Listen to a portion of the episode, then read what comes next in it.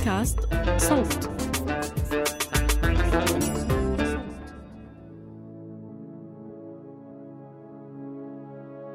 بآخر السنة حابين نودعكم بقصيدة من تأليف الشاعرة سمر دياب عن دوران الأرض العلم بقولنا إنه الكرة الأرضية في دوران مستمر بس إذا حبينا نفهم الدوران ببعده المجازي يعني معناه الرمزي ومش الفيزيائي هل يا ترى بهالحالة رح تضلها تدور؟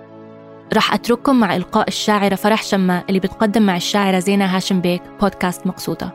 إذا حبيتوا تسمعوا شرح الشاعرتين للقصيدة بإمكانكم تلاقوا حلقة كاملة عن الموضوع بالوصف المكتوب.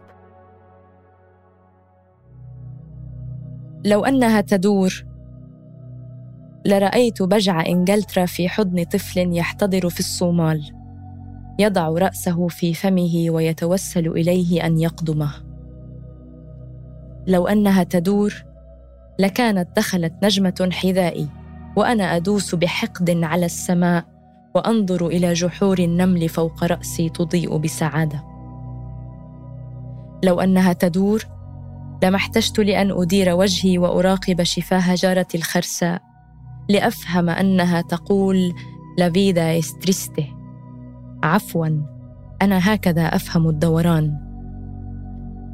لو أنها تدور لكان البحر الآن في عش طائر فاتحا فمه ليدخل منقار أمه إلى جوفه بحشرة صغيرة تسد جوع السفينة التي ترفسه في بطنه كل يوم.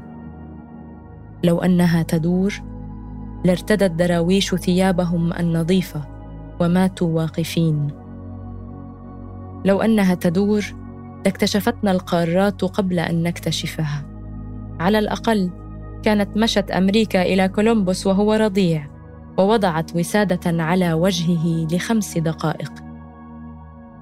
لو أنها تدور يا عزيزي لهرهر الموتى من أضرحتهم وظنناهم مطرا وتمشينا تحتهم نتحدث عن الحب والرغبة.